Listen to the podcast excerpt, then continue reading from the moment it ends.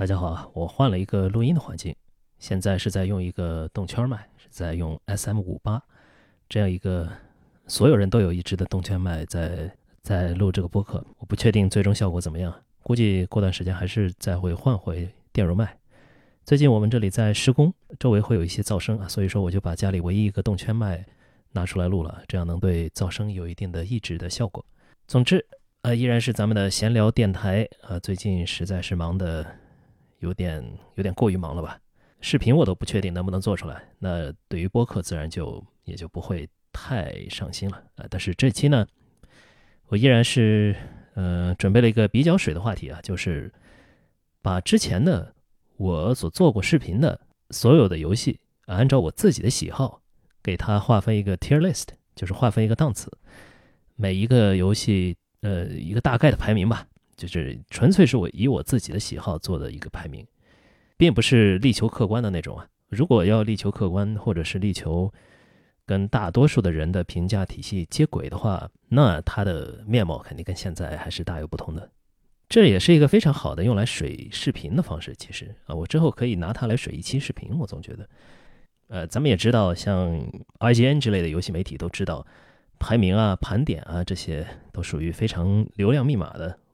不可或缺的一个频道里，最好要有一些的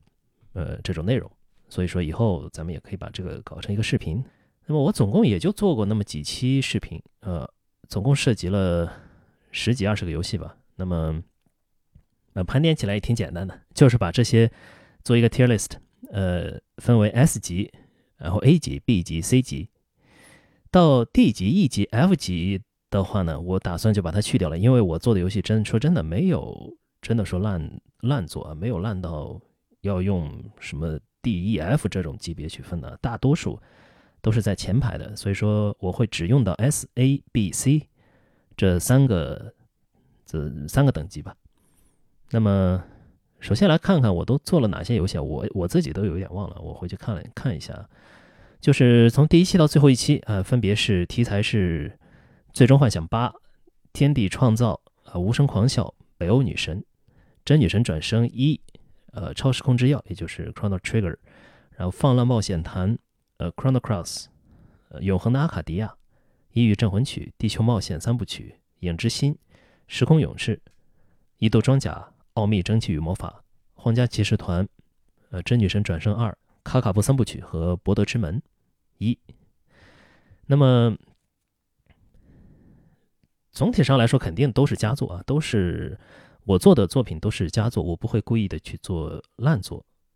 以后可能会在有海沟城之类的地方涉及烂作，但是在咱们现在是不会涉及到一些实际上玩起来很烂的游戏的，都是非常非常优秀的作品。其实我把这些游戏如果有哪些排到 C 里啊，我也是觉得就尽量的拉开一些差距啊，仅仅只是我自己的一个排名，它不代表比如说把这些游戏拉到更大的一个游戏名单里，它还会排到 C， 我觉得就不大可能了。一个更大的名单里，这些游戏可能都是在 SA 最低可能也到 B 的这样一个档次。那么咱们就从头开始吧。第一个是《最终幻想8》，这个作品啊，非常有意思。我想把它放在，其实我很想把它放在 S 级，但是我仔细想了想，好像我又没有超凡绝伦的一个作品的一个程度啊，所以我给他一个 A 级。那 A 级呢，对很多朋友来说可能已经是有点高了，对吧？有点不可思议了。FF8 在很多的比较老一代的 FF 玩家里，评价只能说是一般吧，可能一般偏上这样一个等级。它非常的流行，它是很多很多朋友的童年或者很多朋友青年时代非常喜欢的一部作品，非常的流行。但是很多时候就如果我们用一些婆罗门话术去把它拉出来跟其他作品进行对比的话，那它可以说的缺点也是非常非常多的。但是我自己啊，一直以来都是 FF8 的八吹吧，我非常喜欢 FF8，我最喜欢的三代 FF 就是 PS 上的三座，就是789三座，而且排名是879，在我心目中排名是879，我最喜欢的就是 FF8， 也是 SE 当时产能最高，也是当时人才济济、产能最高的那个时代，他所提供的一个非常非常非常有意思的一部作品。我觉得就那个时代的那种尽头的这个 RPG，FF8 跟其他的就都不太一样。首先就是它两条线的叙事，对吧？非常特别的一种，很多地方有很多很幽默的特别的表现，这一点也是继承了七代的那种演出的传统，并且它的画面表现要比七代要强很多，要强一个档次。然后它的这两条线呢，也是非常怎么说，非常可贵的去形容了两种不同的爱情，一种是那种怦然心动的，男孩遇上女孩的那种爱情。然后一种呢是一种长期陪伴之下的，然后产生的一种默契，然后互相之间的这种比较成熟的一种感情。就是这个题材啊，在 JRPG 里包括在 CRPG 里，很多时候可能它的爱情观还要甚至要更简单一点，很多时候但是 FF8 算是里面就其实就是已经超越了很多 JRPG， 包括大量的 CRPG 的一种爱情观了啊。它的这个题材是非常难能可贵的。很多时候我们一提到就表现爱情啊，我们就会觉得什么偶像剧啊，或者是什么媚俗啊这种感觉。但是爱情无论如何，它也是一个永恒的话题啊。它并不是说我们展现战争、展现政治就必须比展现爱情高明，没有这种说法。同时呢，大多数的 JRPG 吧都不会用这种方式去呈现这个题材。当然了，它的系统战斗也非常的特别，并且可研究性也不低啊，对吧？还有 No Junction 之类的各种各样的玩法，现在也还有很多朋友在研究，对吧？然后 CG 表现啊，画面表现，我觉得也都是 PS 时代第一梯队的。因此，可能很多人会觉得我把 FF8 排到这么高，有点略微的显高啊。但是这毕竟还是一个个人榜单，在我心目中它肯定是能够到。我想把它放在 S 级，但是想了想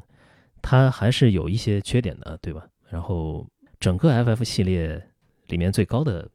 作品，在我心目中可能大概就是在 A 级的这个水平左右啊。这是纯粹的一个个人榜单啊，所以大家如果有什么不同意见是非常正常的啊。现在只是说不定我做视频的时候就把它排 S 级了啊，因为我对 FF8 的感情还是挺深的。接下来是第二期天地创造，我也不知道为什么我当时会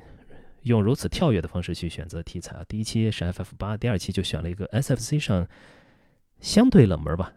它不能算很冷门，它是现在在欧美也是非常非常受追捧的一部作品。然后它在中国就不用说了，有汉化就代表它一定不是很冷门。那么第二期我就选择了天地创造，天地创造我会把它排在 S 上。之所以我现在很想给以前我做过很多游戏做一个重置啊，就把它重新再做一下，也是因为有这个原因啊。一开始我选的游戏，我所选择的游戏，很多时候都是我自己特别喜欢的作品。但是呢，我当时又在做视频的方法论上，在做视频的做视频的态度上等等啊，其实还都不是特别认真的一个状态下。我就比较随意的把它给做出来了，所以这样就显得有一些不太对得起它在我心目中的这个排名。因此以后我甚至可能会考虑把之前的某些游戏的视频做个重置啊。那么天地创造呢，它确实是一个非常非常特殊的作品。它体现的是一个什么呢？是当初的那个 SFC 时代，那种游戏草创时代，大家还没有想清楚游戏应该去以一种什么样的手段去表达什么的时候，没有一个成熟的手法的时候，没有一个所谓的范式去框住大家的思维的时候，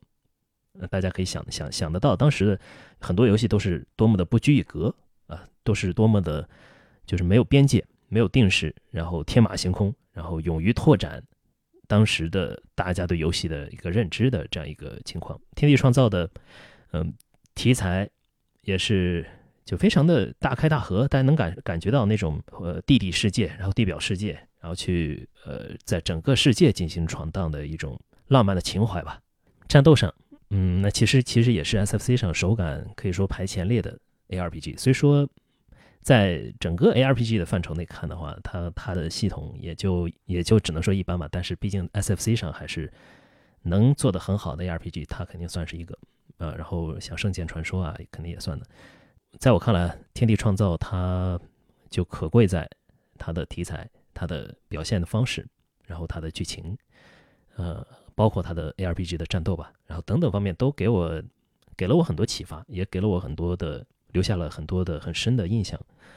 包括它的音乐啊，它的音乐也是我非常非常喜欢的。我之前想谈它的上面的一首音乐，就是它的地表世界的那个大地图的那个曲子，我非常喜欢那个。包括地底世界的大地图曲子也非常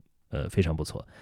所以总体来说，真的是一个我相当喜欢的作品啊，也推荐所有的没有玩过的朋友也一定要试一下。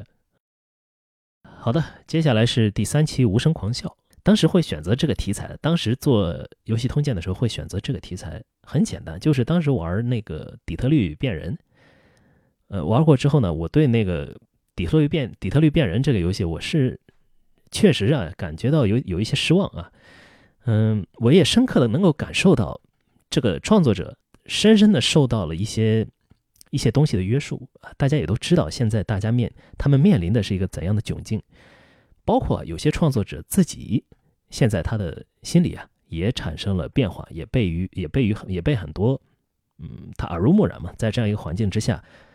他想表现的或者他想要去理解世界的一种方式呢，都受到了这些东西的约束和怎么说，也不能说洗脑吧，就是一种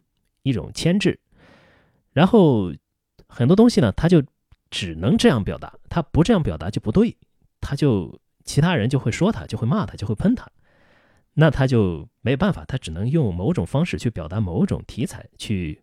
表示某种诉求啊等等。总体来说，底特律变人还算是有不少优点的啊，但是我玩过它之后呢，我还是会非常的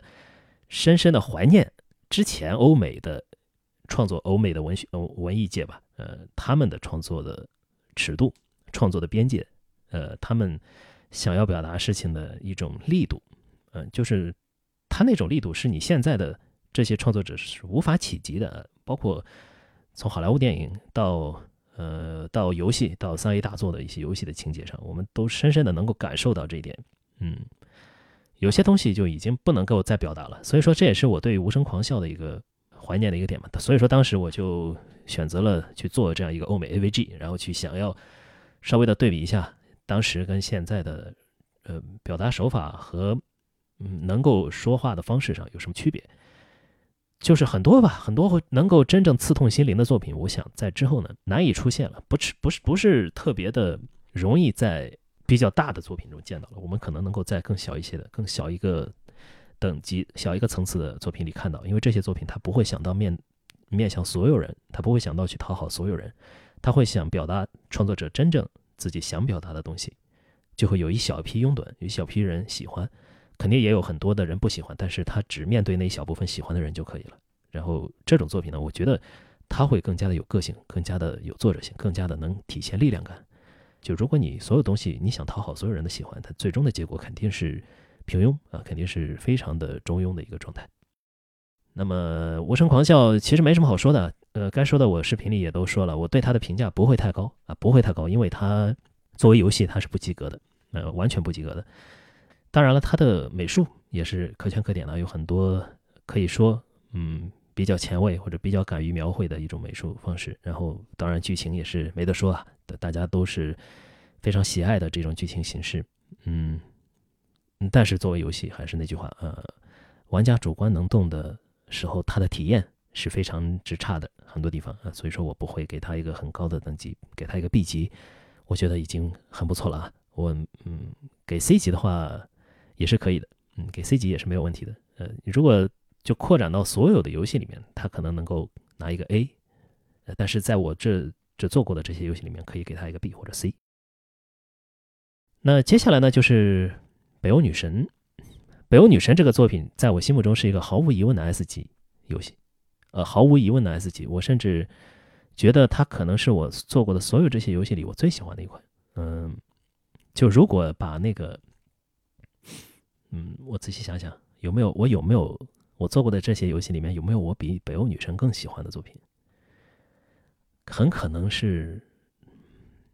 没有了啊。如果要列一个跟它差不多的，可能是 CT， 就是超时空之钥，可能是跟它能够并列吧。并列是我最喜欢的这些游戏里面的一个。但是北欧女神在我心目中的地位是非常非常之高的。它的作为一个 RPG 游戏，它基本上我觉得是做到 2D 游戏 2D RPG 游戏已经做到极致了啊，做到头了。它的系统之完善程度，然后可研究性，然后我方的角色的丰富程度，战机的丰富程度，然后各种武器啊，丰富各种动作的排列组合，然后总体设计上能够丰富到这个程度的游戏，并且设计丰富到这个程度，而且每一种设计都能够发挥它的作用的这样一个系统，就真的它出现在20多年之前，我觉得是真的是做得非常非常出色了啊！包括它的地城、它的难度系数的设计、难度系统的设计，还有它的怪物的设计、BOSS 的设计，都非常出色。包括它的地城的解谜啊，我觉得虽然说它地城解谜，我在视频中也说过，只有冰晶这样一种方式，但是它真的把冰晶这样一个方式也是发挥的特别特别的出色啊，很多地方都可以用它来做解谜，来做平台跳跃，来做很多很多有意思的事情啊。包括可能北欧女神2啊，我觉得也是一款相当出色的游戏，只是在剧情上我更喜欢北欧女神1它的展示的剧情的方式啊。北欧女神1的剧情也是那种非常凝重的啊，非常也可以说是那种神话系的神话式的刻画英雄刻画神的那种方式。很多故事啊都会让人留下很深的印象的。北欧女神这几个系列作，包括北欧女神2、北欧女神负罪者，我觉得都是很出色的游戏啊。负罪者也是一个我特别想提一句的游戏，以后我可能会去把负罪者做一个视频。但是北欧女神2呢，我觉得它的短板是在它的剧情这个剧情本身上，它的在包括整个这个怎么说呢，也是我个人的一个偏好吧。整个 PS2 时代的JRPG 游戏呢，我总是觉得它的很多地方的演出啊会有一些问题，导致我没有特别的能够去好好的欣赏或者沉浸在它的剧情中啊。当然我对这是一种偏见嘛啊，PS2 时代的 JRPG 也都是非常出色的啊，只是个人喜好的问题。我更喜欢 PS1 SFC 时代的JRPG 这个时代的 JRPG 一点啊，所以说会有一些偏向啊。但无论如何，北欧女神1啊是一个毫无疑问的毫无争议的 S 级的作品啊，没得说没朋友。好，接下来呢，真女神转生1，这个我会排到哪里呢？我想想啊，我们还是给他一个 C 吧啊。如果整个这个 list 走下来一个 C 也没有，也挺奇怪的。但他的本身的素质是还不错的啊，作为一个暗黑宝可梦啊，大家都喜欢这么叫它。完成度也是从旧约到真一里面，也是真一是可以说是最好的、最高的。剧情也怎么说，虽然说比较简单吧，但是很凝练，也会给大家有一些留下深刻印象的一些场景啊。如果如果他真的能够展开说的话，我相信他能够把剧情做得更好。只不过他作为一个地城探险 RPG， 他只能去给你展现一个剧情的骨架、一个轮廓，然后让你自己去想剧情里的很多事情。那这样的话，他的表现力呢，肯定是会打折扣的。女神转生系列真一，包括后面我做的真2啊，都不是我最喜欢的。我最喜欢的可能就是在后面，以及一些其他的衍生作上。如果我就打定主意把旧时代的真系列的就真女神转生系列的游戏都做完的话，我们之后可以慢慢的再聊。真一是还不错啊，但是系统跟后面比也是比较简陋的，也有很多的 bug， 很多的不平衡的地方。然后地城的设计嘛，先不说跟他们这些老前辈像巫术之类的比啊，就跟之后的真系列比的话，真一的地城迷宫还是有一些暴力，有一些显得设计的过于暴力了吧。很多地方能够体现出我觉得没有特别特别好的设计感在里面，能够让我觉得特别有趣或者让我印象非常深的地城不是那么多。包括大家最熟悉的那个大圣堂的那几个非常非常巨大的迷宫啊，也是有些地方显得现在看的话也没有那么人性化了。所以说最终嘛，还是给他一个 C， 但是地位还是毫无疑问的啊，也是大家如果想要了解这个系列的话所要经历的这么一作。推荐给系列粉丝吧。如果你是从后面的几代入手的真系列，那么真一你可以尝试去接触一下。那如果你是一个新手我不太推荐真一，我特别推荐你一款游戏，就是3DS 上的《深渊奇妙之旅》就是真女神转生的一个，也算是一个衍生作吧，但实际上我们可以把它看成一个正统作，我觉得是没有什么问题的。非常非常推荐这款游戏啊！如果你是新入手并且想要体验这种 2D 3D 地城传统地城的话，可以尝试从这一座入手。那如果你是对这种传统地城也没什么感觉，那你可以从真5入手，真女神转生5也是可以说是一个最好的选择了。接下来呢是 CT 超时空之钥，这个对我来说也是一个毫无疑问的 S。刚才在说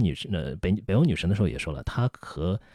CT 可能可以排名我最喜欢的，就是所有的这游戏通鉴里面做过的游戏里最喜欢的两款。 CT 我现在我甚至不太想再去评价它，因为我要说都全都是溢美之词，然后大家也都听腻了，无非就是说它节奏好，然后浑然天成，然后就各方面都非常豪华，画面也好，然后音乐也好，还有就是怎么说呢，作为 SFC 时代95年出的一款游戏，但是它可以作为一个 JRPG 教科书一直存在下去，就有点像什么呢，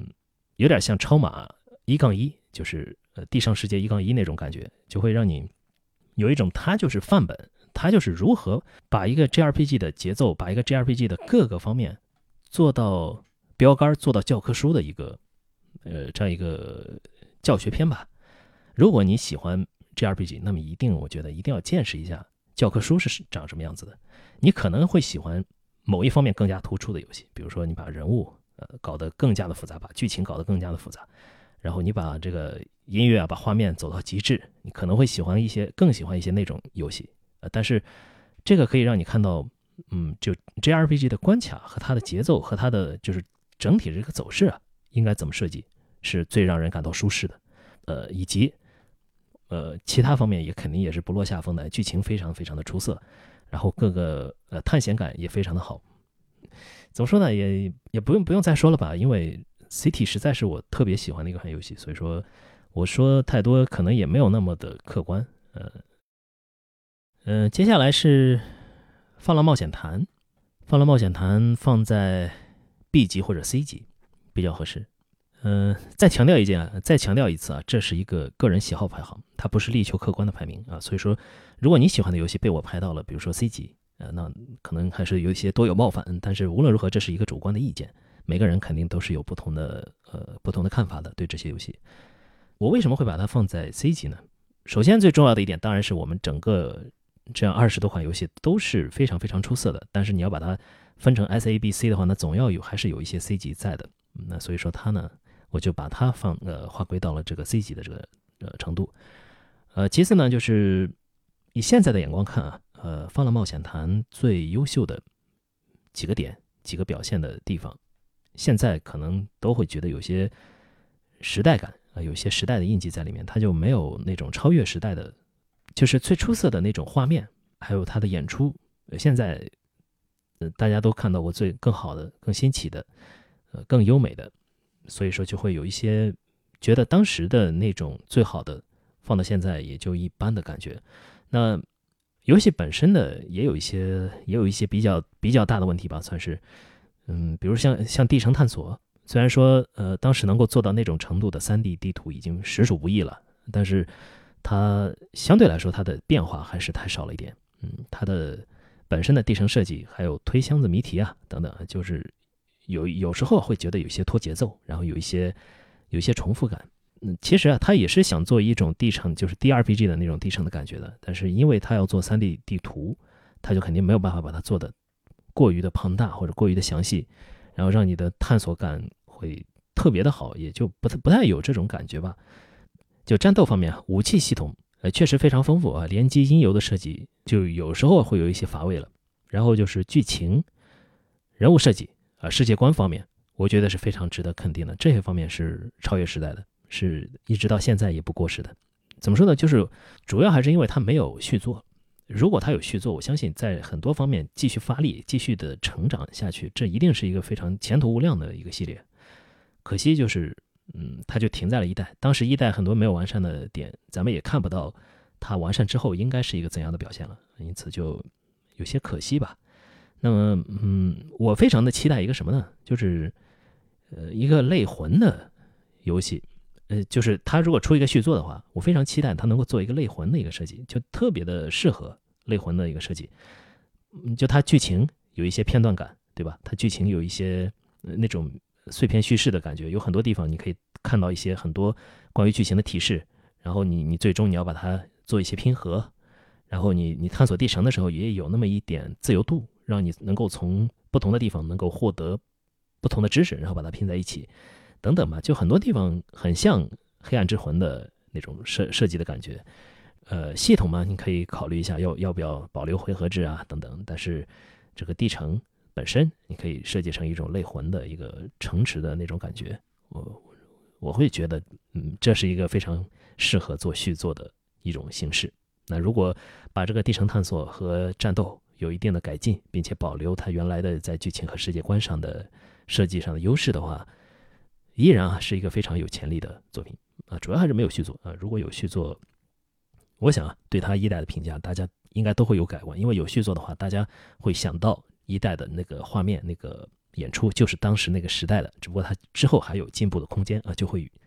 怎么说，就会原谅它，就会原谅当时的这种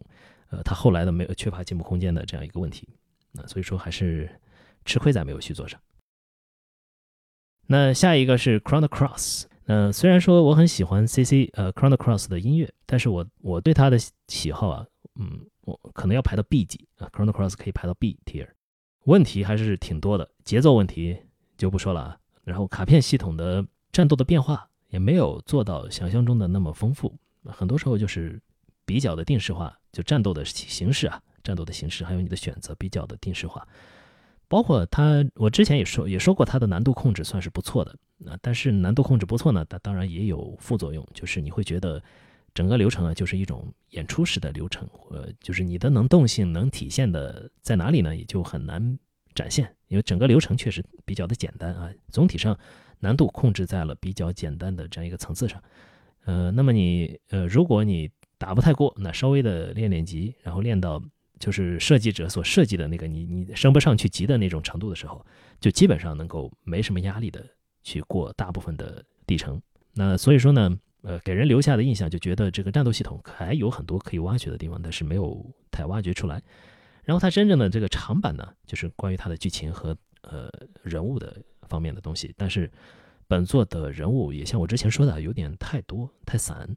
它没有给每一个人物足够多的去展示他这个人独特性的空间，没有给出非常非常大的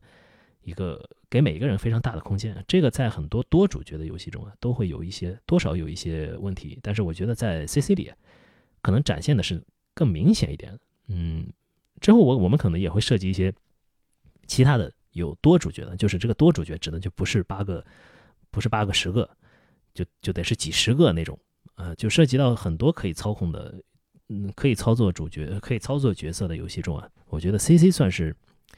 怎么说呢，人物特性还是有的，人物特点还是有的从美术上也好，从这个对他的台词设计上也好，还是有的，但是没有进一步的挖掘，就觉得稍微有点可惜吧。然后作为 CT 的续作的话，显得风格差异有点大。也就像很多人所说的，如果本作换个名字，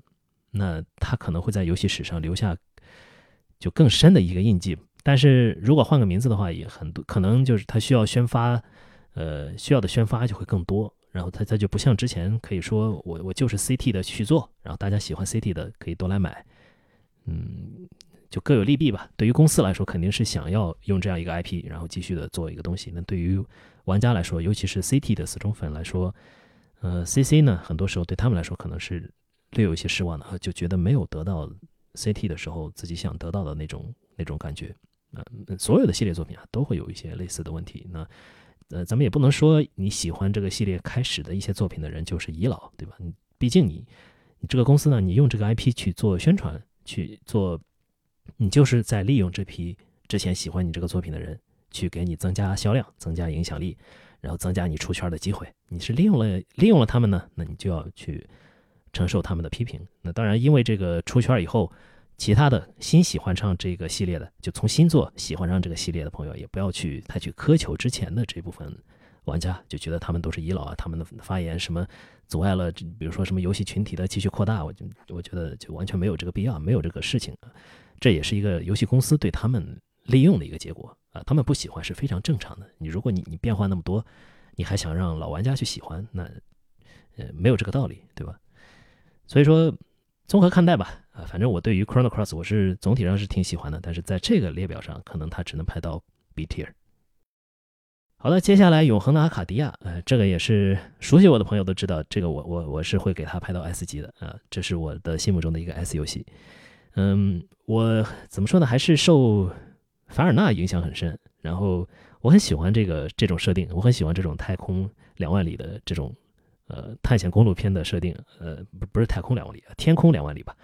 那么游戏在剧情上也很有意思，很有意思，非常的完善。它虽然说不能说有什么大的突破，或者说有什么大的创新，就是我把 JRPG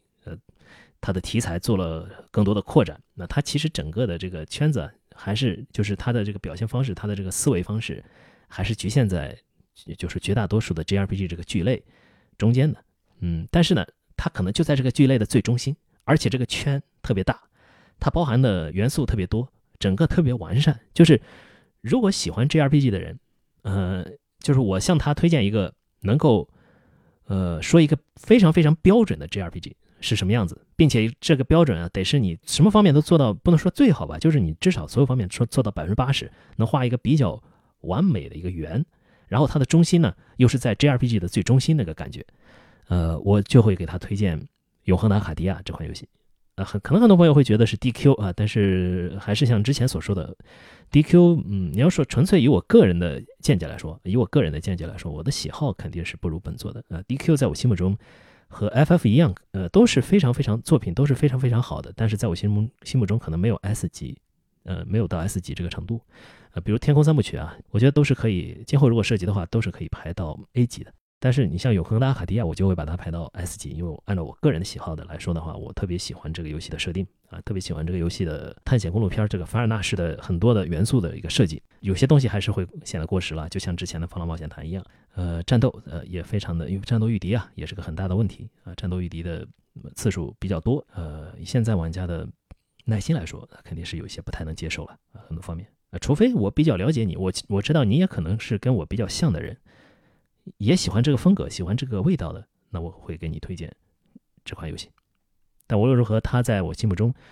还是能够排到 S 级的。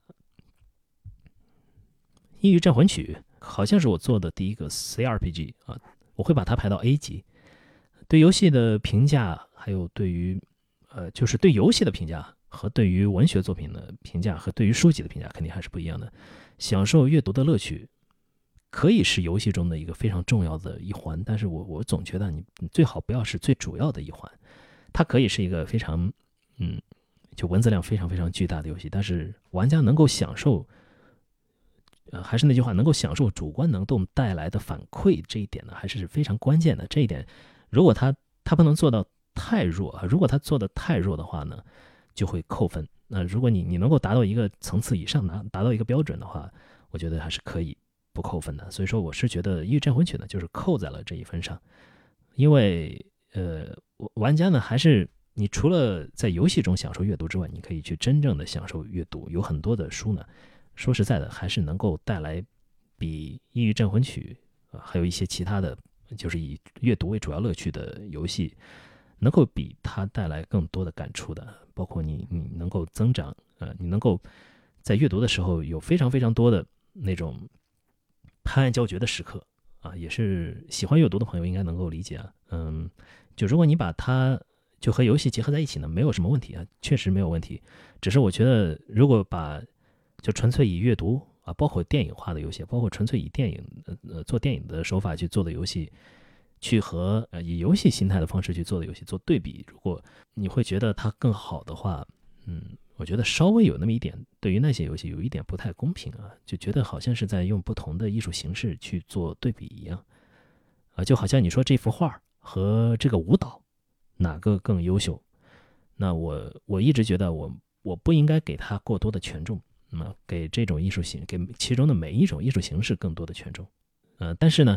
《异域镇魂曲》这款游戏还是肯定是一个好游戏，并且我是觉得会属于那种不玩会觉得非常遗憾的一款，只是在个人喜好里我不会把这类游戏打到 S 级，就这类游戏最高只能到 A 级，包括一些其他的也是以阅读为主的，像 Ever 17，像 Ever 17算不算游戏呢，算吧，然后像Disco Elysium， 像13级兵、防卫圈等等啊，这些游戏在我心目中它是最高就只能到 A 级，它是不会到 S 级的。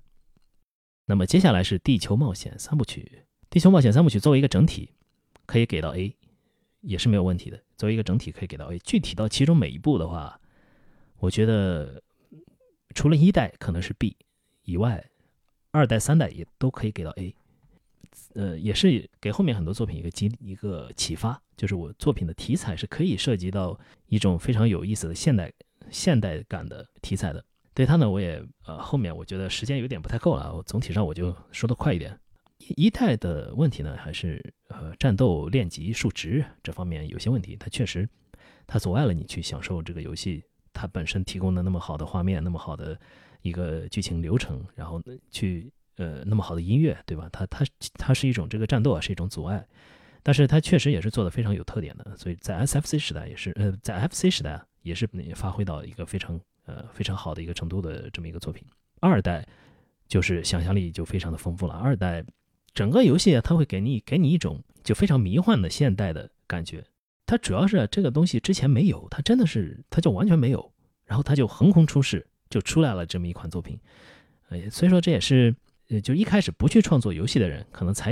会有这种想法，也是一种什么体现呢，就是功夫在诗外吧，这种体现。你如果就一开始就是一位学诗的人，那你做的诗很多时候可能就被限制到了，你潜移默化中被限制到了一些条条框框里。但是你一开始不是做诗的人，你一开始是一个生活的人，你一开始是一个旅行的人啊，或者你是一位军人，你是一个政客，你有就各个方面的其他的经历。那你做出来的诗啊，尽管词藻上啊，比如说什么格律上可能有一些问题，但是它所体现出来的那种气概啊，能体现出来的那种人生阅历，给人的这个冲击力啊，也都是你纯粹的做诗家、纯粹的做词家，很多时候是达不到的这种水平。他毕竟啊，制作人本身原来不是做游戏的，所以说他横空出世的，一下就跑到游戏行业，就做出了这么一个东西，怎么说算是一种馈赠吧。从外界过来的大家的一个意外收获，然后能有这样一个作品也是值得感激的，因为它确实它整个的气质是跟其他的游戏里面是完全找不到的，你找不到任何的替代品，因此我非常非常推荐尝试一下这款游戏，尤其是二代和三代二代汉化版不知道现在有没有啊，但是英文版我觉得也是非常非常好的，就是英文版的话就是 Earthbound 一代然后三代的话呢 GBA 是有汉化版的，除了最后有一些乱码之外也是非常完美的，非常非常非常推荐。尤其是你习惯了 JRPG 的其他的题材之后呢，你可以来尝试一下，看看它会给你带来一些什么样的不同的感受。接下来影之心，影之心一代可以给到 B， 二代可以给到 A 或者 B 之间。给 A 的话，那给 A 吧。那整个影之心的话，我给他一个 B， 包括3的话，我整个影之心我给他一个 B。影之心是我PS2 时代里我非常喜欢的一个 PS2 时代的游戏。我之前也说了，到了 PS2 时代的 JRPG 啊，它的发展的一个脉络，它发展的方向啊，就稍微的跟我有那么一点点有那么一点点出入了，跟我的期望有那么一点出入了。它跟 PS 时代、SFC 时代的JRPG 的表现就不太一样了。他可能比较现代的 JRPG 玩家可能会更喜欢 PS2 时代的 JRPG 啊，我是这么感觉的。如果你是从就异度神剑一、异度神剑2，然后从女神异闻录，我觉得这个应该是几大什么 JRPG 入坑的最多的游戏了吧。如果你是从这些游戏入坑的话，我觉得你是会喜欢PS2 时代的很多游戏的，像是 FF 在当时也出了很多很有分量的作品FF10、FF12， 然后像 DQ 也是啊，传说系列啊等等啊，在当时都有很多很有分量的作品。影之心呢也是其中的一个，就相对于来说啊，相比于其他那些 PS2 游戏来说，影之心可能是我可以说最喜欢的 PS2 时代的 JRPG 了吧。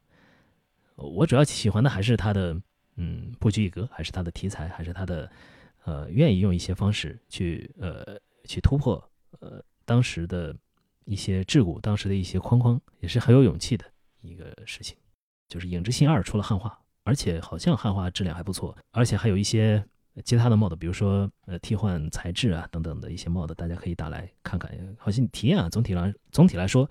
就比较的现代化了。《影之信2》它的从演出到系统都是非常非常完善的一部作品啊，这个在我们的视频中也说过了。那么我为什么没有去继续做《影之信2》呢？稍微的想一想，也许会就是它的题材会稍微有那么一点点敏感啊，不知大家会不会有这种感觉？虽然说这个也许是我想多了啊，也许是我想多了，只是我觉得在当时我没有做，但是在现在这样一个网络环境之下，我再去做，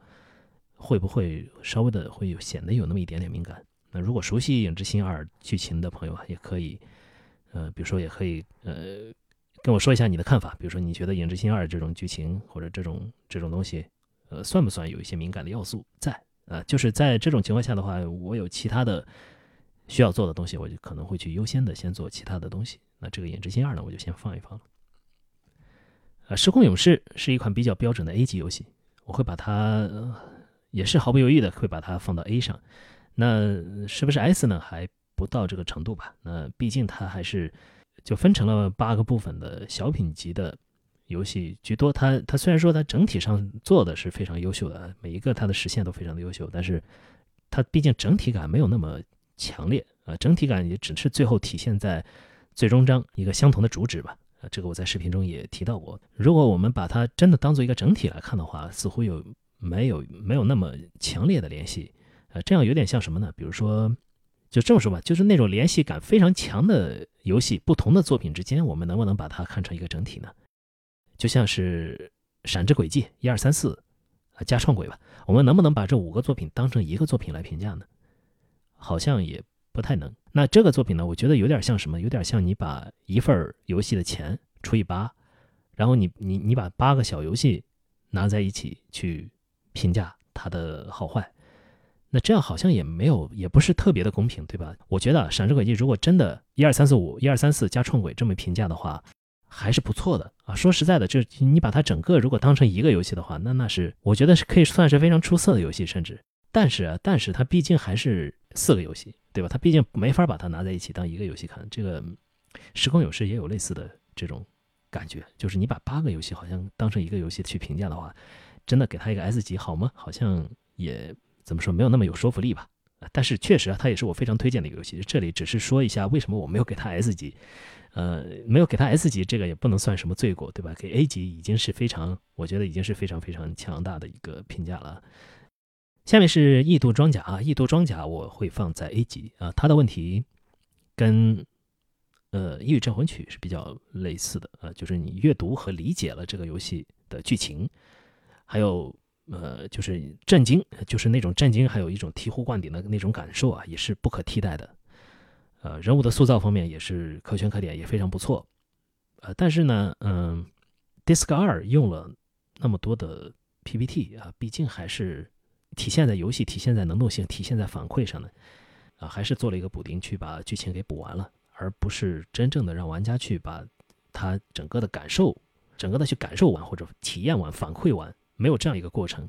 而是你就把后面的东西就直接给大家全部，就是用非常非常非常快的节奏去把它全部给交代了一遍，这种感觉。所以说它作为游戏呢，它肯定还是有瑕疵的，我也不会把它就硬排到 S 级了。就是作为我自己的喜好也好，作为客观的角度来说，我觉得它都是一个有瑕疵的杰作当然瑕不掩瑜很多方面它体现的优秀的地方、长板的地方，很多时候呢，你只要有一个长板足够长，它的很多缺点当然也可以忽略掉只是我对于那些缺点重视的程度，对它的权重的安排会比较的重，我会更加重视那些体验、玩家能动性和主观反馈和它在里面进行探索、进行发现的主观的那一部分东西上，而就不仅仅是你本身这个剧情世界观、人物设计的有多优秀。所以说这里解释半天也是为什么没有排到 S 级当然排到 A 级已经也是非常，我觉得也是非常非常优秀了。奥秘、蒸汽与魔法，这是一个 A 级和 B 级之间的游戏我非常喜欢的就是这类不拘，大家也发现了，我非常喜欢这类不拘一格、有突破的题材、有一些不同的游戏。就比如说，如果我是一个非常标准的 JRPG 爱好者，我去做游戏通鉴的话，我可能会去做 FF123456789， 然后 DQ123456789， 就是这样做下去。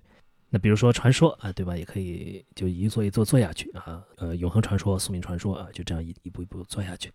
但是很明显，我可能不算是一个标准的、特别标准的 JRPG 爱好者。我包括 RPG 也不是特别标准的 RPG 爱好者。不然的话，我第一部作品可能就会做博德之门啊，第一部可能就会像什么，比如说巫术吧，从巫术开始。但是我不是那种真正的标准意义的爱好者，我还是喜欢那种有一些超越的感的。有一些拓展感的，有一些创新感的游戏啊，所以说我做的很多游戏啊，其实都是这种感觉。那么，《奥秘争取魔法》无疑啊，就是 CRPG 界的一个奇葩。它 CRPG 本身啊，其实也是有很多非常非常有特点的、有超越感的游戏是其中的杰作啊。最典型的就是《辐射》和《异域镇魂曲》啊。那《奥秘争取魔法》呢，我觉得比这哥俩可能它还要更加的更进一步啊，它。真的就是当时就觉得人们已经把 CRPG 做到头了啊，就觉得没有什么可以再超越的时候啊，那他又给人来这么一下子，就觉得那确实还是有很多很多东西可以做的啊，就还是有很多很多题材，大家可以去尽情的想象啊，尽情的去表现你所想表现的、想展现的东西。这里也就不多谈了，它主要还是它的游戏系统本身有一些问题啊，所以说。会拍到 A 级或者 B 级啊，不可能是在我心目中已经不太可能是 S 级了。包括它的就是事无巨细的那个对话系统，对吧？大家也都非常的喜欢在其中的那种它营造的那种沉浸感，还有那种真实感。那么我在我这里呢，就是拍到 A 级或者 B 级之间啊，毕竟它的硬伤比较多，玩的时候的体验呢，可能也没有特别的好。所以说如果让我推荐给一般的。CRPG 的爱好者去玩呢，这个东西，这个你可以到后面再去接触啊。先把那些玩起来非常顺畅，能够给你带来最大体验的最大化的游戏先去尝试了，然后再来尝试这款游戏会更好一些。真女神转生2可以放在 B 上，真一前面也说了，真一和真二都不算是我个人非常喜欢的 SMT 的作品，但是作为真女神转生的回顾系列的一环，我还是必须把它包括在内的。大家应该也非常的喜欢真二的剧情，对吧？真二的剧情是，这里面可以说是非常非常曲折的，很有意思啊。中间有一个很有意思的反转，对吧？那么游戏的 bug 很多，它后来的 PS 版呢，除了 bug 修复，那个修复了一些 bug， 但还是有。剧情脑洞虽然不错吧，但当时。毕竟文本量上还有就是演出上那还是体现不太出来它的剧情的丰富程度的。但是呢如果你到另一个极端，它到了后面如果你特别重视演出的话，那有些剧情可能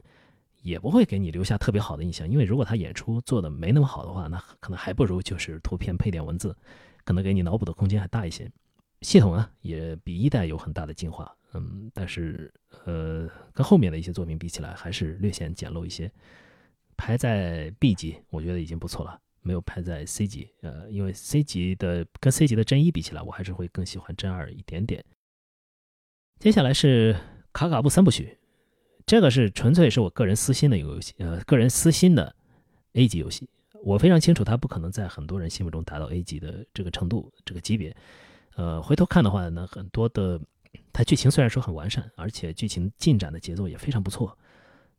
但是。可能还是有一些童话感比较严重了，也就是说或许年龄稍微低一点的朋友的话会更容易接受这种风格。那如果你是就是两个极端吧，年龄特别就稍微低一点的应该能接受，然后年龄如果很高了，你看过了很多别的东西了，然后回到这个风格，回到这个童话感觉中间，也会感到非常的舒心，很完善。然后就是它这种剧情进展的方式，包括NPC 对话呀，包括很多方面的这个系统的一些风格吧，包括音乐的存在感等等，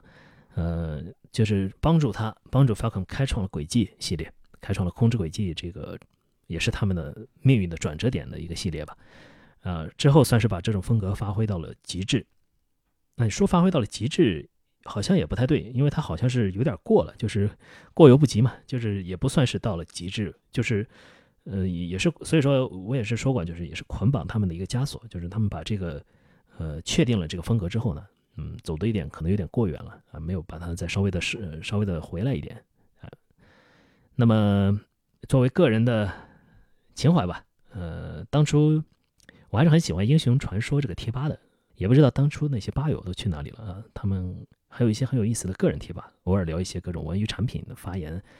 也都非常的有水平啊，所以说总体来说也算是一个个人情怀原因吧，我会给他打一个比较高的分数。那最后做的视频是去年的《博德之门1》，对我来说它也是一个标准的 A 级游戏啊。我们的 A 级游戏可能是有点多啊，它做到了 CRPG 应该做到的所有的东西，它营造了一个世界，对吧？它严格的遵守了规则，它的人物还有你队友非常的众多，剧情也够长啊，然后也够你去提供足够的悬疑感去给你去发现。去探索，然后呢也会给你提供让冒险者选择你自己的优势，然后选择你自己的技能，选择武器，然后就把你丢进去，你丢进这个世界里，然后你就去冒险嘛，就这样一种感觉。然后你可以去选择你探索世界的顺序啊，选择规避劣势的方法等等，这些可以说都是作为一个标准的一个 CRPG 它应该，而且它也是它愿意为你提供的这样一种沉浸的方式啊，这也是大家喜欢 CRPG 的原因。所以说《博德之门1》我觉得是一个非常非常标准的，而且它由于等级低，它在 D&D 里面等级应该是只有8级或者9级之下这样一个程度，所以说你可以接触到的东西，接触到的法术，接触到的各种各样的技能选择等等就都会比较少，它很适合新手入坑，很适合你一开始不太清楚 D&D 这个东西是什么的一个人，你可以从《博德之门1》开始去逐渐的熟悉这样的一个整个一个大的 D&D 系统。虽然说它是2版吧，它稍微有一些落伍，可能有一些落伍，所以说现在新人如果你想要去玩勇王者，玩正义之怒的话，也没有什么问题。我只是觉得博德之门一，你如果喜欢2版，喜欢博德之门这样一个 IP， 那还是必须去接触的这么一款游戏。相比于博德之门2，虽然他的战斗肯定是没有博德2那么精彩的，但是就是他那种就到了就是那个等级低等级菜鸡互啄的那个时候他提供的那种乐趣啊，本身也是2的那个就神仙打架那种感觉，也是就是完全不太一样的，可以说是有些朋友可能就喜欢这种在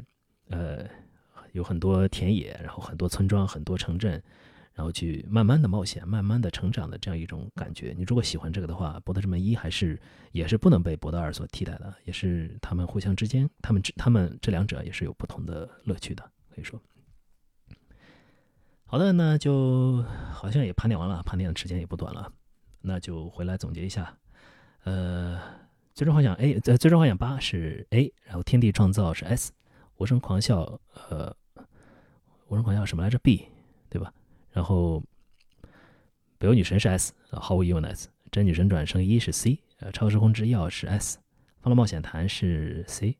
Chrono Cross 是 B， 永恒的卡地亚 S， 异域镇魂曲是 A， 地球冒险是 A，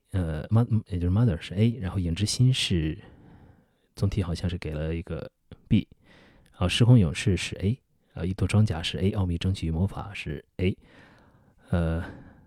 漏了个皇家骑士团是吧？那皇家骑士团，我想想，皇家骑士团整个系列，不太好比。那皇家骑士团2可以说是一个非常标准的 A 级游戏啊，对我来说，可能也没有到 S。对我来说，它还是战旗这个东西本身上，皇家骑士团2它的 SFC 和PSP 版各有问题 ，SFC 的节奏问题，然后包括一定的程度的平衡问题，还有 PSP 版的平衡问题，还有它的那个练级刷的那个问题啊，等等啊，都是制约了他的东西。当然了，他的剧情，他的表现力啊是非常非常强的，这个是毋庸置疑。只是还是我刚才说的，有些东西还是拖了他的后腿。然后在我这里，想要打倒 S 的话，那还是得有2把刷子的啊，你得有，要么是有一些我自己的情怀在啊，要么是你得是在某一个方面达到了极致啊，并且其他的方面你也没有落下太多啊，这种情况我可能会给一个 S。真女神转生2，B。然后卡卡布三部曲是一个 A 级或者是 B 级 A 级游戏，然后博德之门1是 A 级游戏。那么好的，那咱这个分类呢，就分类盘点就说到这里了，也不再后面我还有一些事情啊，所以说我就不再详细的再去说了啊。对了，之前有一位观众给咱们做了一个评论，我觉得还挺有意思的，我在这里也可以给大家念一下。好，这位平贝次观众啊，那么他发表了一个评论，就是关于之前我说不爱党的那期里面，他评论说，那么关于不爱党或者谈到感应结社的讨论啊，我提供一些不同的意见，即便同样都对经验着迷，很多人的态度也是不同的。有人想要在有限的人生畅游诸界，了解多元宇宙，当然有些人可能就会像我这样，更注重诸多体验中真正动人的时刻，譬如清早起床手指轻轻触碰朝露的感觉。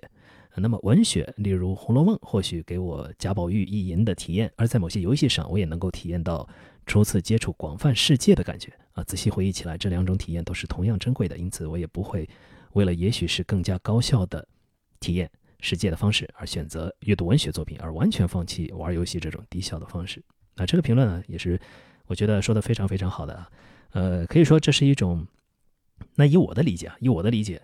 这个好像是一种二阶不爱党。就是一阶不爱党呢，就是我想要去把这个去用某种方法论去更多的更高效的体验世界的各个方面，体验各种不同完全不同的情感，完全不同的体验。那么二阶不爱党呢，就是我想体验不同的方法论，就我想用不同的方法去体验不同的世界。就是你会二阶呢，我觉得它肯定是没有一阶那么高效的，一阶是纯粹的用一种方法论贯穿，然后我去能够更多的去体验我想要体验到的东西。但是二阶的它会更加的立体，可以说是一种博爱的博爱，或者说是经验方法论的博爱。然后不同样式的经验本身同样也是非常令人着迷的，就是它是其他东西所无可替代的。这个东西它存在，但是它的效率虽然说没有一阶那么高，但是它存在的本身也是非常令人着迷的，也是非常想让人去体验的，因为它不同，因为它是另外一种完全不同的方式啊。所以说我觉得这个这位朋友的评论也是非常非常有道理的啊，也是在这里贴出来供大家进行一些参考。那之后的话，大家如果有其他的评论或者问题呢，也可以发在这里，因为我还没有在任何地方宣传过这个播客啊，所以说听众肯定是很少的。也可能比如说我过几天我就把它发出去，发到某个地方，就说我最近在做播客，有些朋友你可以过来稍微听一下，给一些反馈什么的，那观众可能就会稍微的变多一点点。现在我也知道，也就它的现在的质量还远远的没有到达我的期望。还是那句话，就慢慢的进步吧。咱们这期的一个简单的盘点就说到这里了。肯定有很多跟大家的意见不同，那么也不用过于在意，因为它真的只是我个人的一个看法。好的，那咱们下期再见。